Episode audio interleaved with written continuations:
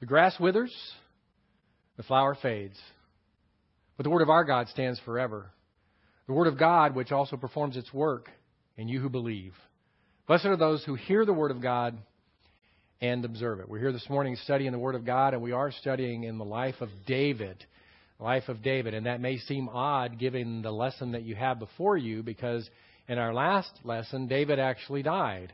Uh, so David's not alive anymore as far as the narrative, the progression we're going through. But Solomon's the beginning of Solomon's reign is significant in terms of the legacy, if you will, of David's life. And so what we're going to do in this study is we're going to continue on into the beginning of his reign, look at some very important things about the beginning of his reign as king over Israel, and we're actually going to take one class and we're going to look at the legacy of David. And if you have been going along in the Bible reading that we're doing, the two year Bible reading plan that we're doing, one of the things that you will notice is that when the kings are being discussed, the various kings are being discussed, it will say something like, well, uh, this was a, he was not a good, a good king. He did not follow in the ways of his father David obeying the commandments of the Lord, and so on and so forth. Or it would say he was a good king because he, he followed the way of his father David. In other words, David became a de facto standard, if you will, for what it meant to be a good king over Israel. And we'll look at some of those things, some of his legacy that lived on uh, after the Lord took him home. Before we do any kind of study in this class today, we need to take a moment for silent prayer to make sure that we are indeed uh, ready for the study of God's Word. This silent prayer gives us the opportunity to confess sins if needed, but also the opportunity to humble ourselves before the truth of God's Word and the ministry of the Holy Spirit who leads us into the truth so that we might be teachable. Shall we pray?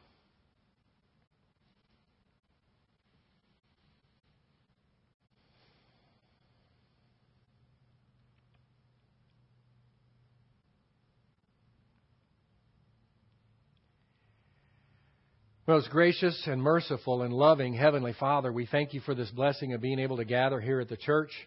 I thank you for the, the folks that made it here to the church today, my brothers and sisters in Christ that I have the opportunity to have some fellowship with. We thank you for those who are at home listening online, being blessed by the ministry of the Holy Spirit to their souls through the technology that we have today.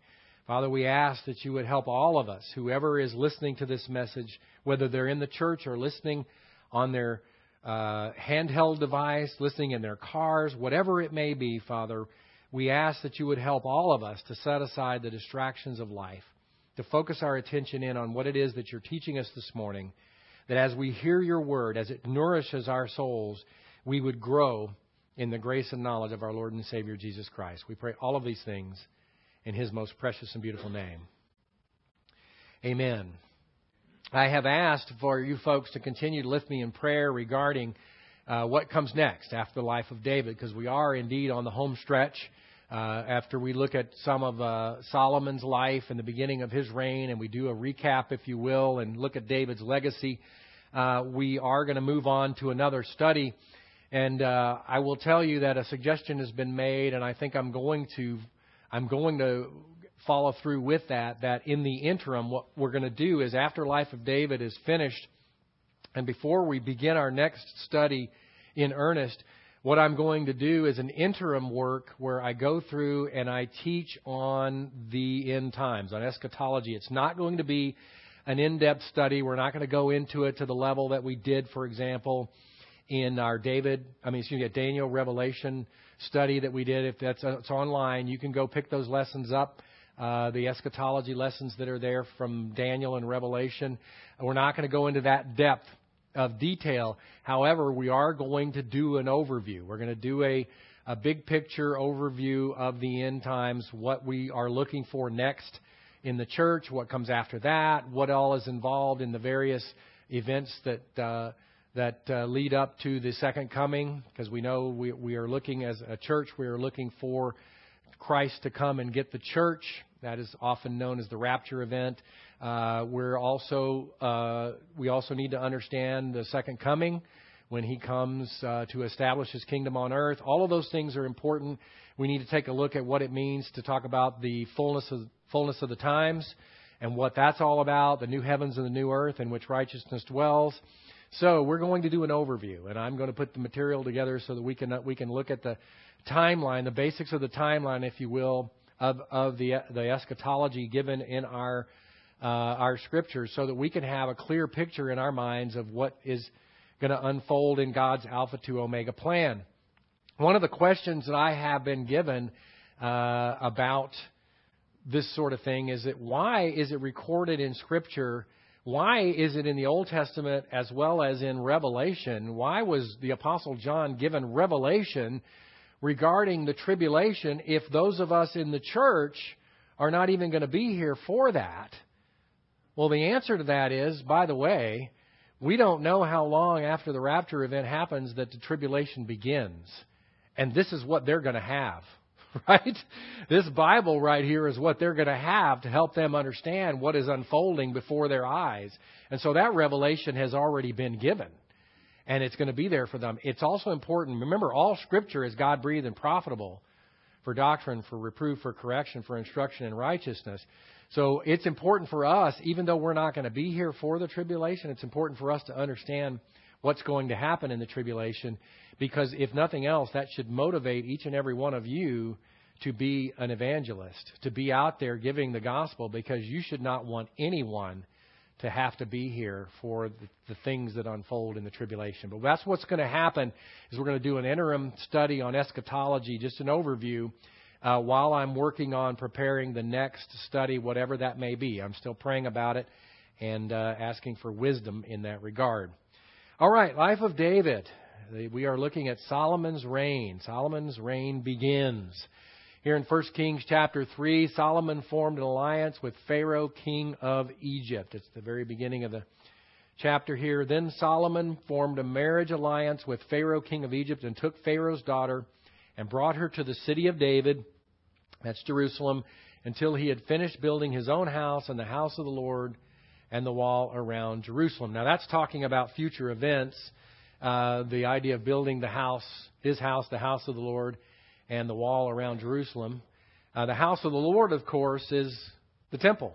Right? He's going to build the temple. Up until this time, up until Solomon's time, uh, they were operating out of the tabernacle, the tent, if you will. The, the, they would move it from place to place. But under Solomon, remember, David was told no, that he was not going to build the temple, but Solomon, his son, would build it. So Solomon is going to build the temple. So we see an alliance being made here, and it was sealed by the marriage of, to the daughter. Uh, Solomon, I mean, this, I, anybody who knows anything about the life of Solomon uh, knows that he was not particularly careful about marrying non-Israelites. In fact, he was not particularly careful about marriage. Period. Right? So he uh, he had some issues. We're going to see that as we look at his life, but. Uh, they were remember, remember they were instructed not to do this, and yet he did it anyway. Uh, and this was obviously a political marriage. This this was a, a marriage that was done as part of the alliance. It was done to seal it, and so it was clearly political in nature. And uh, what we'll see is that we, further on in the in the Solomon's life, when he built his own palace, he constructed a special home for her in Jerusalem. 1 Kings seven eight. Uh, his house where he was to live, the other court inward from the hall, was of the same workmanship. He also made a house like this hall for Pharaoh's daughter, whom Solomon had married. So he made a, a special house for her, and that's uh, that's yet future, as in 1 Kings seven there. Uh, and, but one thing interesting about this, even though remember there was instruction given to them about alliances, there were certain things they were not supposed to be doing in terms of forming alliances. I will say that historically, if you look at the way things unfolded, this particular alliance uh, did result in peace with Egypt. And actually, during Solomon's reign, Egypt was relatively weak uh, in comparison, and so there was there was peace between Israel and Egypt during this time. You know, you, you can we can have a discussion about whether or not he should have entered into this. Uh, certainly, that the idea of marrying Pharaoh's daughter was probably a bad idea. uh, that was not something he should have done. but we do see historically that the, the alliance did result in peace with Egypt. Now, interestingly, Solomon loved the Lord. We see that in the in the next few verses here.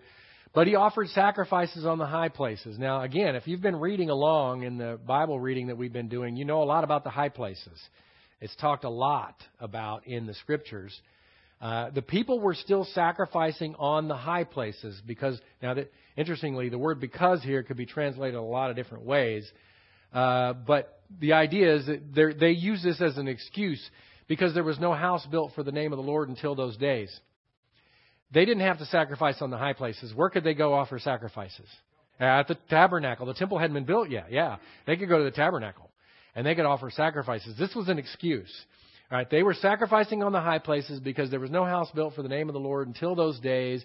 Now Solomon loved the Lord, walking in the statutes of his father David. Again, you're going to see that throughout uh, the scriptures talking about him. It literally, it literally was Solomon's father, but that that term is going to get used for king, all kings coming afterwards as well. Uh, except he sacrificed and burned incense on the high places. The king went to Gibeon to sacrifice there, for that was the great high place. We'll talk about that in a minute. Solomon offered a thousand burnt offerings on that altar. Now, verse 5 In Gibeon, the Lord appeared to Solomon in a dream at night, and God said, Ask what you wish me to give you. And you could also, by the way, remember the Hebrew language is very succinct. Uh, it doesn't have to have very many words, and it can turn into a lot of words in the English. The idea is ask whatever you wish me to give you. That's what God was, was, was saying to Solomon. Ask me for whatever you want. Ask me for whatever you want.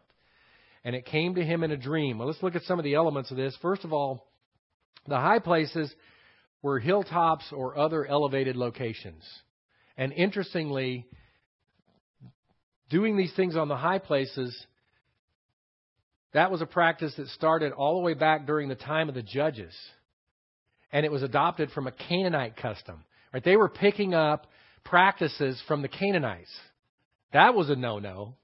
They weren't supposed to be they were supposed to be following after God's law, following after what God had recommended and stipulated for them, and yet they're picking up and adopting practices of the one that were the people that were living in the land before they came in and took it, the Canaanites. So they were they picked up this practice, and it goes all the way back to the time of the judges.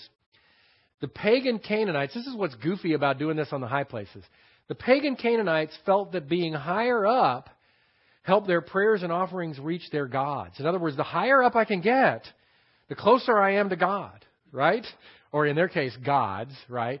And so they were they felt like the higher I could get, then if I offer it up, it's got a better chance of actually reaching them. I mean, think about how little that has to do with understanding who God really is. I mean, God is right here, folks. We don't have to go up high somewhere in order to be able to connect with God. Yes, sir. It actually, I'm glad you brought that up. That actually connects all the way back to the Tower of Babel incident, right? The Tower of Babel incident. And so it's false teaching and it goes all the way back to the Tower of Babel. That's exactly right. So it could, well, that's right. So you still have the, the ongoing effects of Nimrod. That's exactly right. That's exactly right. But this is so ridiculous for anybody who's a, who's a believer to even think such things. Yes. Well, there were different sacrifices that took place. We're not talking about that here, but there were there were there were some child sacrifices that were done. Uh, those were even done by the people of Israel at some points later on, right? If you read, if you go through and you read all of all of First and Second Kings and all of uh, First and Second Chronicles, you will find out about the Israelites uh, practicing in child, and child sacrifice as well. But but the primary thing about the high places is the idea is you're closer to God supposedly, and therefore He's going to hear you or accept it.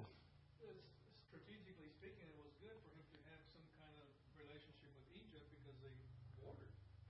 Oh, there's no question. So there's no question. Strategically speaking, when we go back to the previous verse, the idea of an alliance with Egypt. Strategically speaking, it was a good idea to to have some sort of a good relationship with Egypt. But remember, there were places in Scripture where God said not to be making uh, alliances or agreements with the other nations because their security was in Him, not in some sort of a uh, treaty that they might engage in, and whether the scriptures actually do not say whether do, whether or not when Solomon did this he was in he was in disobedience to God or not. We don't have the answer in scripture, but what we know is there are certain cases where they were told not to make treaties, right? They were not. But you're right. There's they border up. They border up with Israel, so it's it's a it's a big deal.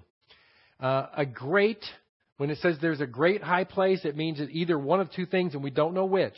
We don't know which. It was either a very large high place or it was very popular. We don't know which. But that word great can mean either one. It could mean that it was very popular among the people to be used, or it could mean it was quite a large one. Uh, a great high place was at Gibeon, that's about five miles north of Jerusalem. Solomon made generous sacrifices to the Lord there, even though they should have been offered at the tabernacle, and that's what we have here in Leviticus 17, verses 3 and 4. Any man from the house of Israel who slaughters an ox or a lamb or a goat in the camp, who, or who slaughters it outside the camp, and has not brought it to the doorway of the tent of meeting, that's the tabernacle, right? Has not brought it to the doorway of the tent of meeting to present it as an offering to the Lord before the tabernacle, tabernacle of the Lord, blood guiltiness is to be reckoned to that man. He has shed blood, and that man shall be cut off from among his people. And that doesn't mean killed. It means he's going to basically be ostracized and separated out, right? Because he's done something he should not have done. So they were supposed to be do they were supposed to be bringing their sacrifices to the tabernacle. And Solomon should have known that. But he was going up to the high places. Now what's interesting about this is we're going to see in the next uh, section is that or the, actually I'm bringing it up even in this section that it appears that God was had regard for his offerings. Uh, we, we talked about while in Gibeon, the Lord appeared to Solomon in a dream at night and as I said in this last point, it appears that God had regard for Solomon's offerings because he did speak to Solomon in the dream and told him to ask for whatever he wanted. Now, I just I don't believe God would have come to him in that dream and said that to him if he didn't have regard for his offerings. So even though he was doing them on the high places instead of taking his sacrifices to the tabernacle, which he really should have done, what this tells me is that Solomon's heart was in the right place. He was actually legitimately offering the sacrifices to the Lord.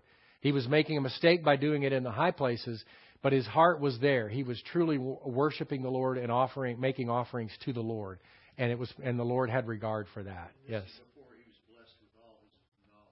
Yeah, we'll see that. That's before that, before the wisdom is given to him and so on. But see, but see, Solomon, Solomon should have known. He was taught by his father David. David knew what the right thing was to do, even though we know in the life of David, David made a few mistakes. Or three or four. yeah. So now Solomon took this opportunity. When he's given this opportunity, he asked God for a discerning heart. And this, this is an amazing passage. It's one of the reasons why I wanted to cover some of these aspects of the beginning of Solomon's reign, because this is, I, I want you to think about this for a second. Let's say you're in this position where God came to you and said, Ask me for whatever you want. Ask me for whatever you want. And Solomon could have asked for anything.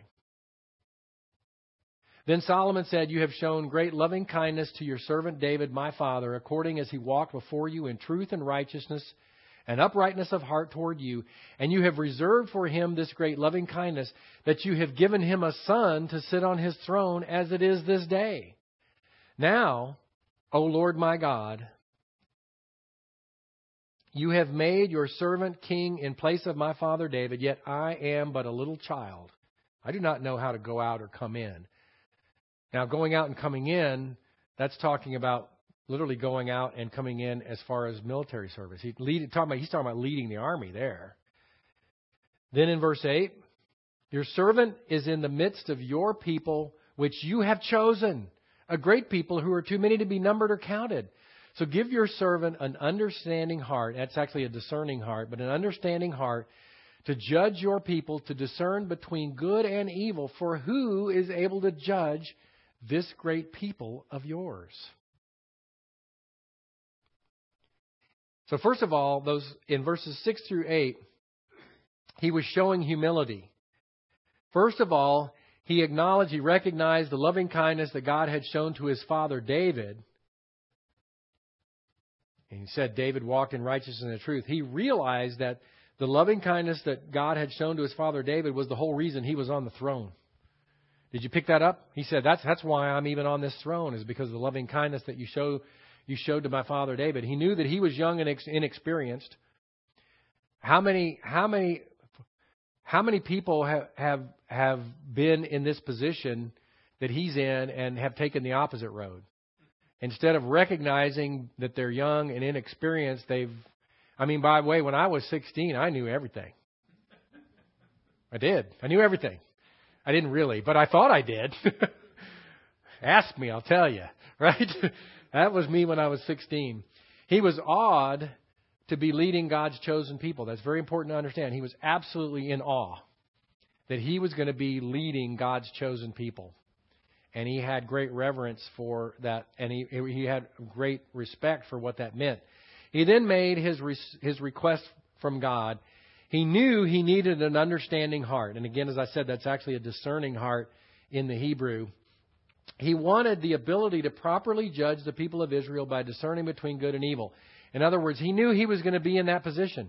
He was going to have to make judicial decisions. He was going to have to render verdicts over uh, people in Israel, and he wanted to be able to be wise and make uh, decisions and recognize good and evil.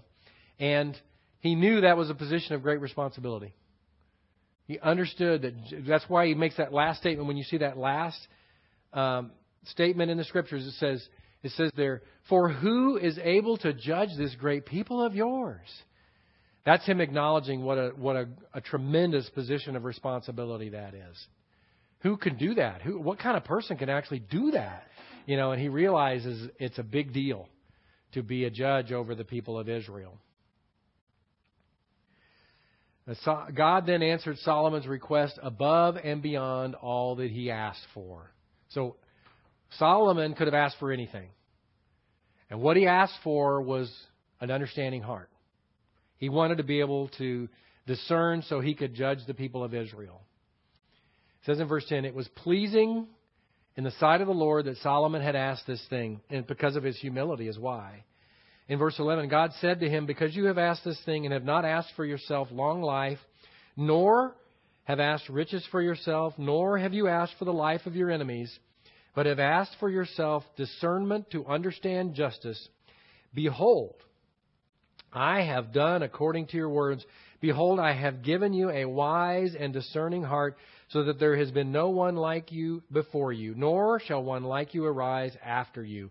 I have also given you what you have not asked, both riches and honor, so that there will be not any among the kings like you all your days. If, look what verse 14 says, if you walk in my ways, this is unconditional in verse 13. Right, this is what he's giving him in 13. It's unconditional. Verse 14 is conditional. If you walk in my ways, keeping my statutes and commandments as your father David walked, then I will prolong your days. Verse 15 Then Solomon awoke, and behold, it was a dream. And he came to Jerusalem and stood before the ark of the covenant of the Lord and offered burnt offerings and made peace offerings and made a feast for all his servants. So if we break it down, first of all, again, as I said, God was pleased with Solomon's humility. He could have asked for whatever, and what he asked for was to be a wise leader over the people of Israel. And God granted Solomon a wise and discerning heart and much, much more. We saw that. And by the way, this is a perfect demonstration of God providing far more abundantly beyond all that we ask or think. Ephesians 3:20 doesn't stand by itself. We see this example in the Old Testament. It says, Now to him who is able to do far more abundantly beyond all that we ask or think, according to the power that works within us, to him be the glory in the church and in Christ Jesus to all generations forever and ever. Amen.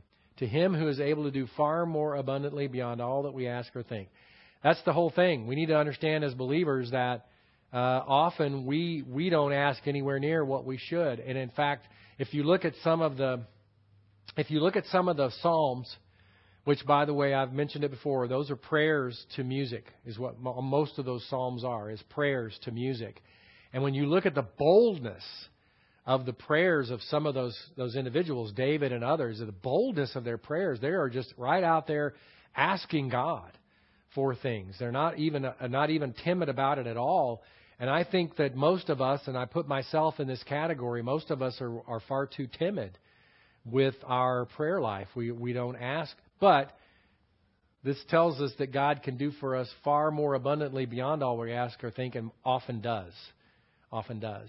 See, if I want to point out the timidity that, that most of us have, all you have to do is look at how the room is arranged. There's this massive hole here in the front where nobody wants to be up next to the pastor. and there's a large gathering in the back, right? look at this. There's nobody here. I could play football in this space, right? So, anyway, but seriously though, we, we often do not we often do not go before the throne of grace and boldly make the requests that we should.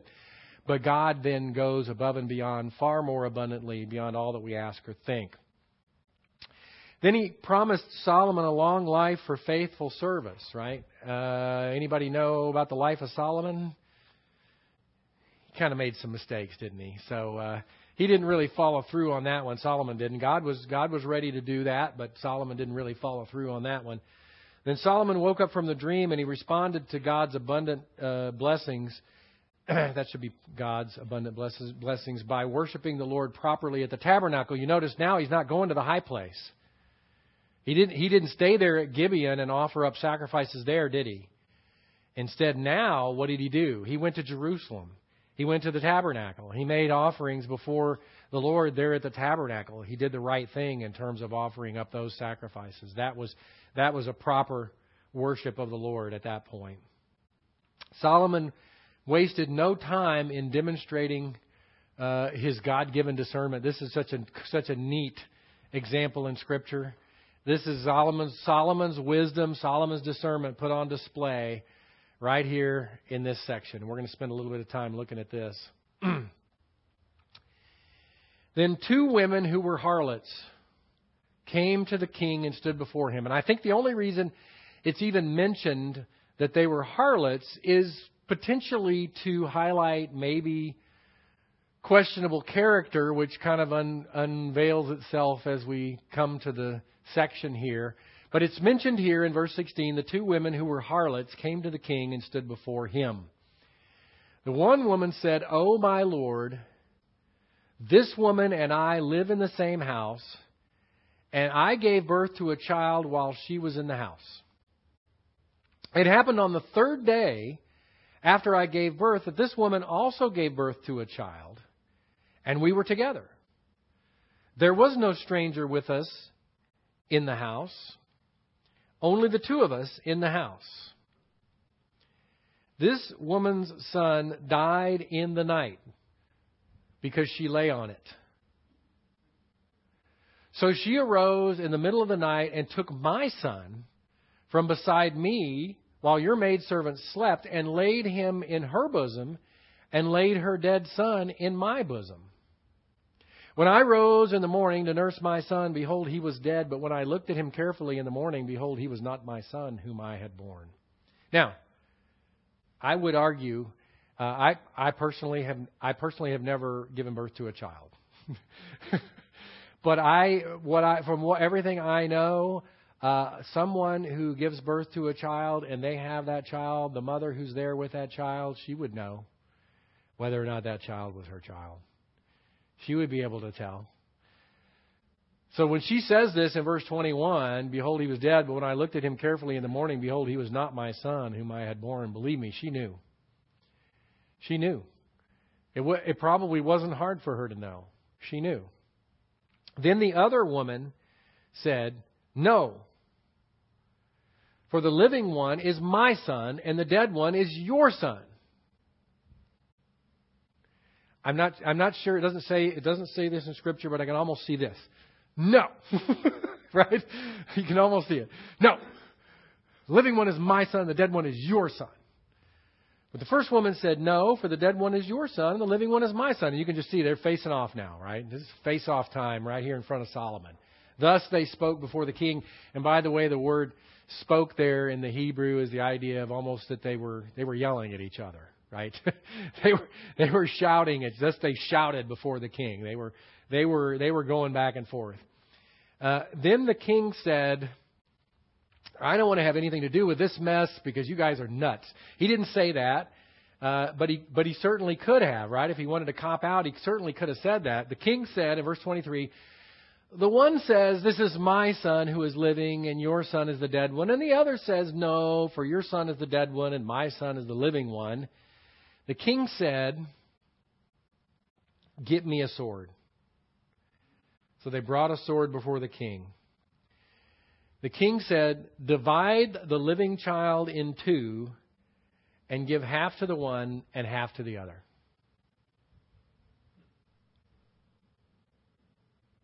Pretty absurd idea, isn't it? But he's making a point.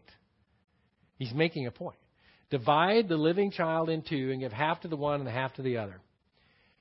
Then the woman whose child was the living one spoke to the king, for she was deeply stirred over her son, and said, Oh, my lord, give her the living child, and by no means kill him.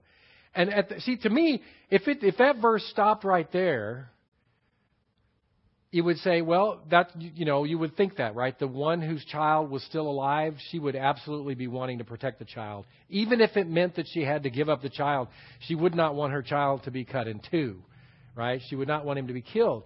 And if it had stopped right there, then you would say to yourself, okay, well now Solomon has some information he can decide. But amazingly, amazingly, the other woman said he shall be neither mine nor yours. Divide him.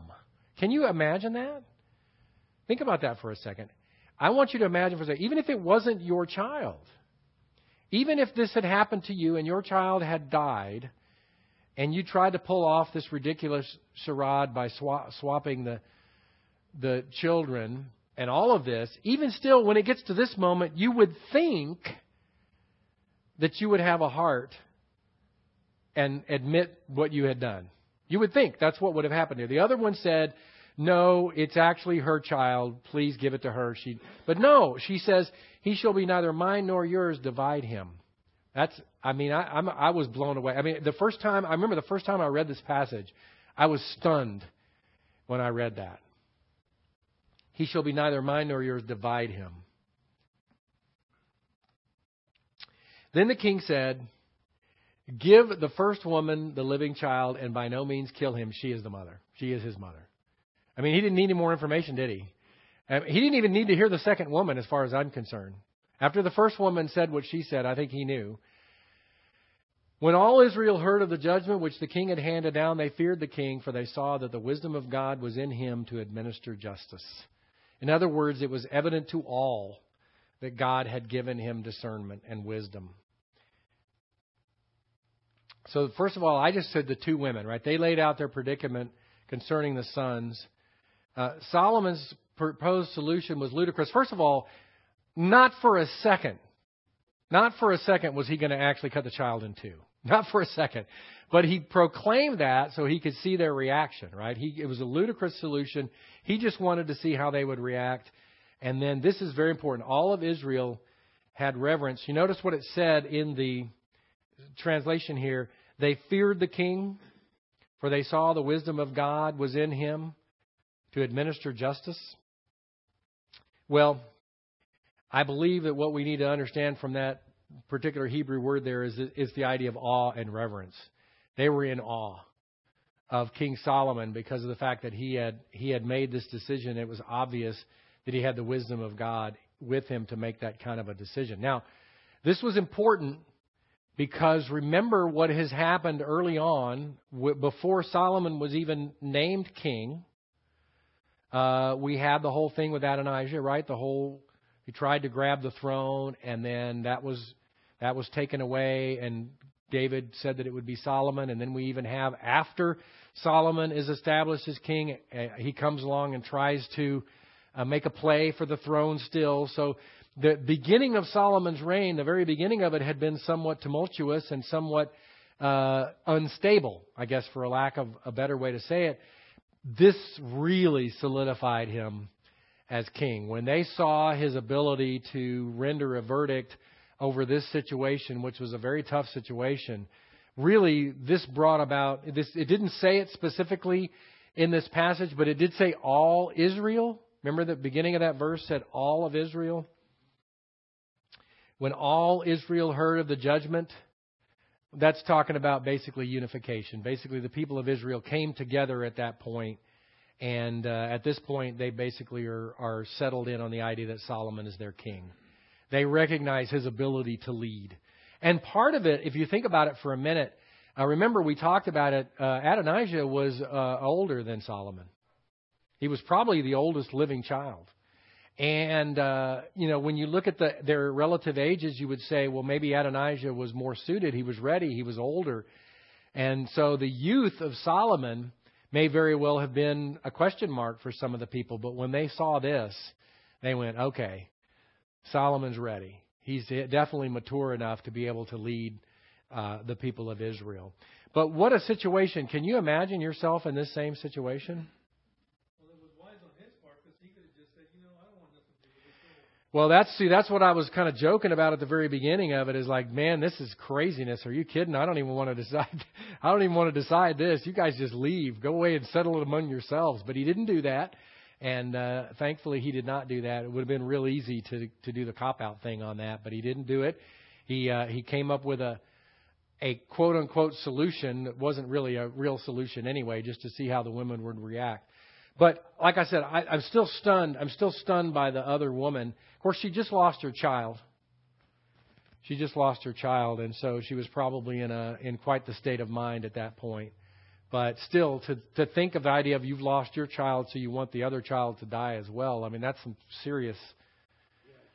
Yeah, if I can't have a child, then you can't have it either, right? That's that's some serious vindictiveness there. So I was surprised by that. But what a beautiful what a beautiful passage, and it describes the the wisdom of Solomon already at play. I mean, he, this, this, is, this is literally right after uh, his, his dream and right after he asked for wisdom and right after God promised him wisdom.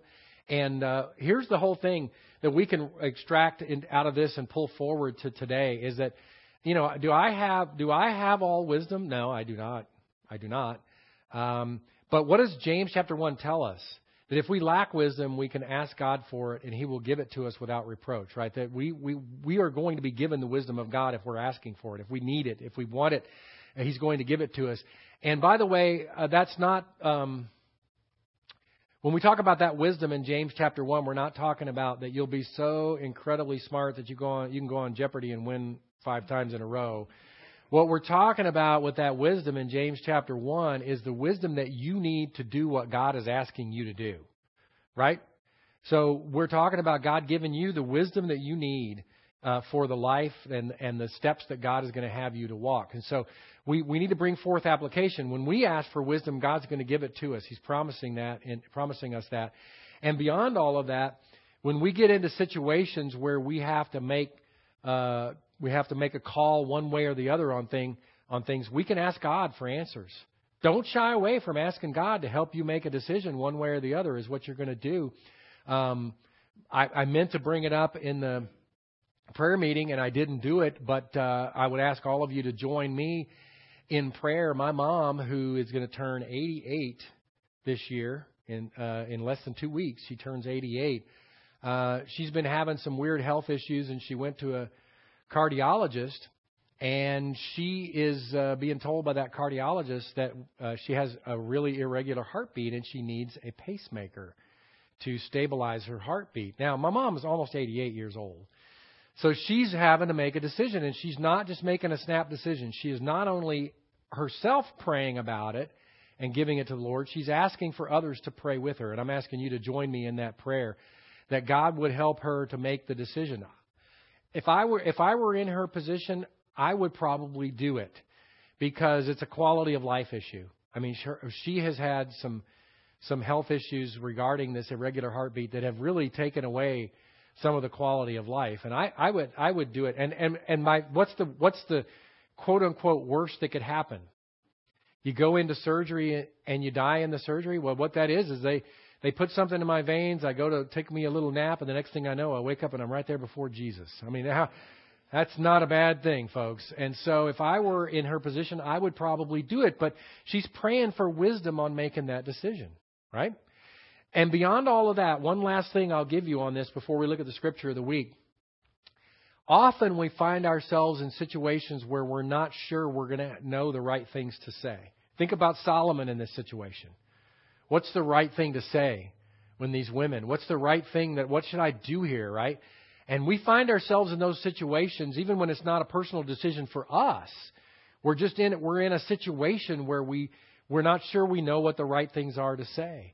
We actually have been promised from Scripture that we will be given the words we need to say. That when the moment comes, that the Holy Spirit who lives within us is going to give us the words to say. And by the way, I always remind people of this every time I bring this up. Sometimes the perfect words to say are none at all. Sometimes you don't say a thing. But the Holy Spirit will help you there too. And that's the whole thing. What I want you to be aware of is that we face difficulties in life. If you have children, you're going to ha- face situations with your children. You're going to have to know how to handle those situations. When you're dealing with aging parents, you're going to have to deal with a situation where you're going to have to know how to handle those situations. God is God is going to help us in every one of those situations, just like He helped Solomon here. God's going to help us to have the right understanding and wisdom and discernment to be able to make the decisions. And ultimately, I often tell people that when they're not sure when they're not sure which choice to make in a particular situation, I tell people to think about it. Okay, which decision do I think is going to be the one that's going to glorify God? And often, what you come to very quickly when you think about that is you realize one of the choices is something that, without even realizing it, one of the choices is something that was actually kind of selfish in nature. And the other choice is the one that you know is going to glorify God. And so uh, it, sometimes it becomes really clear just thinking of it that way. Which one is going to glorify God? And uh, but the bottom line is He's always going to help us through those situations. He doesn't want us to flounder. He's going to give us the information and the wisdom and the understanding that we need in order to be able to make a decision that's pleasing in His sight. So we can learn from that, uh, from this section, that, that God gave Solomon wisdom, and you know what? He will give us wisdom as well. All right, Scripture of the Week. 2 Timothy 3:12. We're going to all read this together. Some people think it's a little bit weird that we do that, but I tell you what, when you do it, it helps you remember. And this is one of those verses that if you can remember this, even if you don't remember uh, 2 Timothy 3:12, maybe you'll remember 2 Timothy chapter 3, or maybe you'll just remember 2 Timothy, and then you'll be able to find this verse. Maybe you maybe you'll be at a point where you have a brother or sister in Christ who's going through some persecution and uh, you can take them to this verse. Let's read it together. 2 Timothy 3:12. Indeed, all who desire to live godly in Christ Jesus will be persecuted. Will be. Not might be. Will be persecuted. Now, what leads up to this? Let's look at the verses that lead up to this. Verse 10 says, Now you followed my teaching conduct, purpose, faith, patience, love, perseverance. Oh, so far we're great, right? Everybody's on board, right? So far, all the believers that you're preaching to are following. Teaching, conduct, purpose, faith, patience, love, perseverance. Yes! Wait a minute. What's verse 11?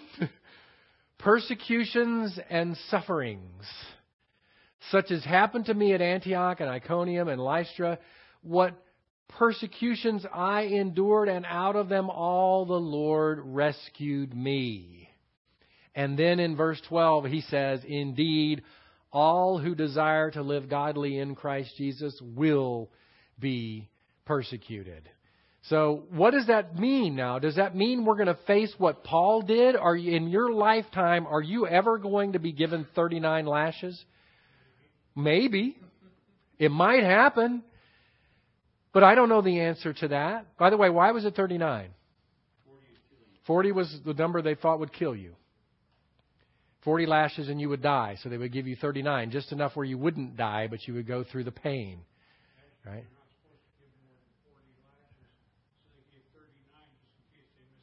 Well, 39, that's right. That was another factor in it, too. That's exactly right. They, the idea was they're not supposed to do more than 40, so they would do 39 just in case they miscounted. That's a funny thing, but it's true. But the idea, though, he went through lashes, he went through shipwreck, he went through, I mean, well, look at all the things. He was taken before the court and accused of all sorts of things.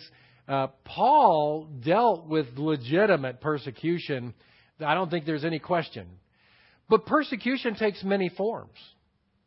Persecution takes many forms. I mean, more and more today, uh, I don't know how much attention you pay to this, but more and more today, uh, Christians are being mocked for their faith.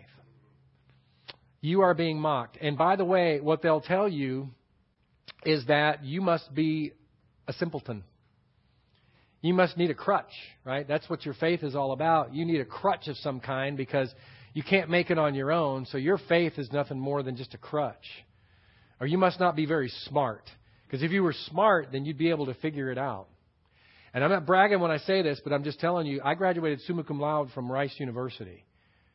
So I'm not stupid, right? But my faith is strong in the Lord Jesus Christ because I know it's true. I know He's real. I know it's true. I know what we're talking about is very, very much the Word of God revealed to us in the Scriptures. So my faith is strong. It's not your faith is not a matter of being a simpleton or needing a crutch. Your faith is because it's been revealed to you and you know it's true. Right? You know it's true. But you will be mocked. It, and look what it says though. I want you to I want you to first of all, indeed means very much so. This is very much true. But look at the first part of that. All who desire to live godly in Christ Jesus. So if I'm a believer, if I'm if I'm what I'm going to call a nod to God believer. Now, have you ever heard that term before? Nod to God. What it means is I'm going to show up on Sunday morning and I'm going to dress nice and I'm going to sit in my chair or my pew or whatever it is and I'm going to listen to the sermon and maybe pick up a couple things that are kind of interesting. The preacher told a really good joke. I like that uh, and and all sorts of. And then I I get up out of my chair and out of my pew and I get in my car and and and I don't do I I don't do anything that has anything to do with the Christian life. I'm just basically doing my little nod to God. I come on Sunday morning because I want to make sure I do my little nod to God because when it comes time, you know, where I I'm, I'm at the pearly gates, I want to make sure God knows I was there at church on Sunday morning. We all know that's a bunch of Hollywood hoo-ah anyway, but but the, but the whole thing about it is, this says all who desire to live godly in Christ Jesus. That's talking about those who are walking the walk. If you are walking the walk, if you are truly living out your faith, you will be persecuted. The, the intensity of that persecution may vary. You probably won't be persecuted the same way our, our brothers and sisters in North Korea are persecuted. You probably, we were just praying about it in the prayer meeting. We, we have some brothers and sisters in Cameroon that literally had to abandon their homes and their church and go into the wilderness because they were, their lives were being threatened. Now, are you ever going to face that? Maybe. As Ed said, maybe. But we're not facing it right now. Persecution is real. You will face it. If you desire to, if you desire to live godly in Christ Jesus, you will be persecuted. So this is a, this is a, a, a statement that's absolutely true from the scriptures. It's something that we need to understand. And as I mentioned when I was doing the announcements, it's not a real popular message from the scriptures. It's not a, it's not a refrigerator verse because people don't want to think about persecution. But we will face persecution if we're walking the walk. If we desire to live godly in Christ Jesus, we will be persecuted. Now, Peter in his writings, and we, we studied both 1st and 2nd Peter, Peter in his writing said, If you suffer for Christ, you are blessed. I want you to think about that for a second. You are blessed if you're suffering for Christ. Now, if you're suffering for your sins, that you brought on yourself, right? He'd said, no, no, no, no, no, don't suffer for unrighteousness. Peter actually went out and said that. Don't suffer for unrighteousness. But if you suffer for Christ, you are blessed. In other words, as believers, we can be blessed in this life. See, believers don't think of blessing that way. Believers think a blessing as a brand new Cadillac, right? That's the, that's a blessing. I guess well, probably Cadillac is old news. A brand new Mercedes or what is it? I don't know. Whatever the you know, whatever the latest and greatest is, right? You know, Lamborghini or something. But you know, I I I you often have this idea of of temporal goodies as the blessings. But when Peter was talking about being blessed as we suffer for Christ, he was talking about spiritual blessings, folks. Remember, he said that we, he actually said that we get to share in the sufferings of Christ. That's actually an amazing thing. And that's the idea of the koinonia. Fellowship, our fellowship with Christ includes suffering with Him. But I want you to step back for a second and think about it. We're going to have communion today. Step back for a second and think about it. If you really love the Lord and you really understand what, he's, what He did for you and what He did for me, if you really get His life and His death and His resurrection, His ascension and session, He's interceding for us right now. If you really understand who Jesus Christ is, are you willing to suffer for Him? I hope so. That's a, that's a small thing to ask, right? He gave His life for us. We should be willing to give our lives for Him. Amen? Yeah. Yes, sir? You know, it's, it's hard not to believe that because even right now, persecution is really its ugly head right now in the beginning stages. I believe that's right. I, what Jesse said was that we're seeing, we're really seeing the beginning of an in, of the increase, the rise of persecution on Christians in the United States of America. We're, it's just the very, it's just the very beginnings, but we're seeing it, and that's why I believe I, I can't speak for him exactly, but that's why I believe Ed said what he did, because we're seeing the beginnings of the persecutions in this country. In our lifetime, could it be that we actually get 39 lashes? Maybe. Could happen. But I'm just telling you right now, if you keep your eyes fixed on Jesus, if you're if you're going through those things for him, then you're blessed. If it's for Christ, if you're suffering for Christ, then you're blessed. All right, speaking of jokes, I got to tell one real quick. Yeah. I know. Cuz cuz cuz they don't hear me tell jokes that often, right? But uh so, uh, and I, won't, I probably won't tell it right, but but I heard this. My wife uh, played this for me. It was it was on uh, Family Talk, I think. It was a program, and this preacher was talking about the difference between men and women. And some of you have already heard this, but the difference between men and women. And so this couple, they had they had a, their, they had their first child, and it was a daughter. And at one point, uh, the, the preacher didn't say how old the daughter was, but at one point, uh, the daughter is in in her crib, and the, the the father walks in, and he's standing there, looking at looking at his daughter in the crib, and his wife happens up happens to come up to the doorway and sees him standing there and she's thinking to herself boy he's just got to be overcome with emotions. He's got to be just in awe.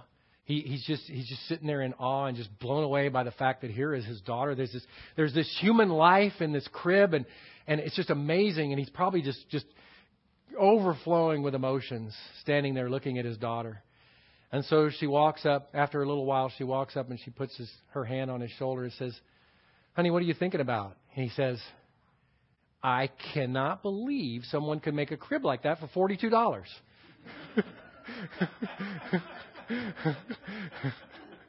That's the difference between men and women right there.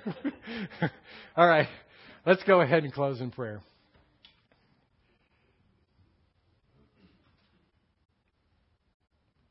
Most gracious Heavenly Father, we thank you for all your blessings. We thank you for all that you've taught us today and, and otherwise in our lives, the, the wonderful truth of your word that nourishes our souls and helps us to grow up in the faith and helps us to see the world in a different way because we our our view of the world is very much a view that has you in it and we know that you're sovereign over it. And father we are thankful that we can see things from your viewpoint more and more as we learn more about who you are and more about what your word is teaching us. We thank you for the fact that we have the Holy Spirit within us who guides and directs, protects us. We ask that you would help us as your children to walk in a worthy manner, that we would, in fact, decide to live our lives in a way that's pleasing in your sight, that we would desire to live godly in Christ Jesus. We might face suffering, we might face persecution. But Father, we know that whatever the situations might be that we encounter, you're right there with us.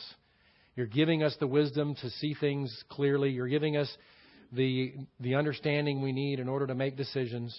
Father, we're thankful that every step of the way, one step at a time, you're giving us all that we need.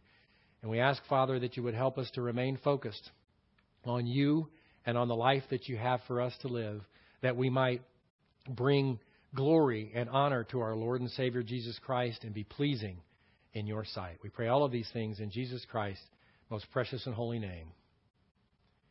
Amen.